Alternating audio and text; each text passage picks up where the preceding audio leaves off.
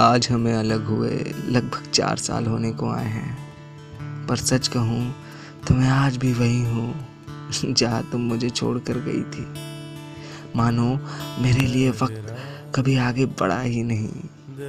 तुम्हें पता है, मैं आज भी हर संडे को हमारे फेवरेट गार्डन जाता हूँ। इसी आस में कि कभी तो तुम्हें मेरी याद आएगी। पर आज चार साल होने को आए हैं।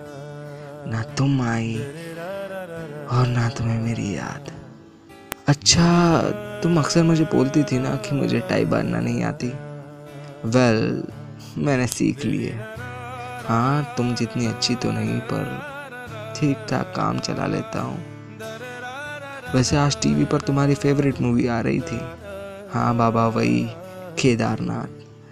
तुम अक्सर ये मूवी देखकर कितना रोती थी ना याद है? हाँ बाबा। मज़ाक नहीं उड़ा रहा हूँ, गुस्सा मत होना। वैसे एक बात बताऊँ, बड़ा अजीब सा लग रहा है यार। ब्रेकअप के बाद तुम्हें यू लेटर लिखना, पर क्या करूँ? तुम्हारी इतनी याद आ रही थी कि खुद को कंट्रोल ही नहीं कर पाया। अरे अच्छा वो तुम्हें कॉलेज का पेड़ याद है? चलो जाने दो, उसके बारे में फिर कभी बात करेंगे। अभी इस लेटर को यहीं ख़त्म करते हैं। वरना तुम बोर हो जाओगी।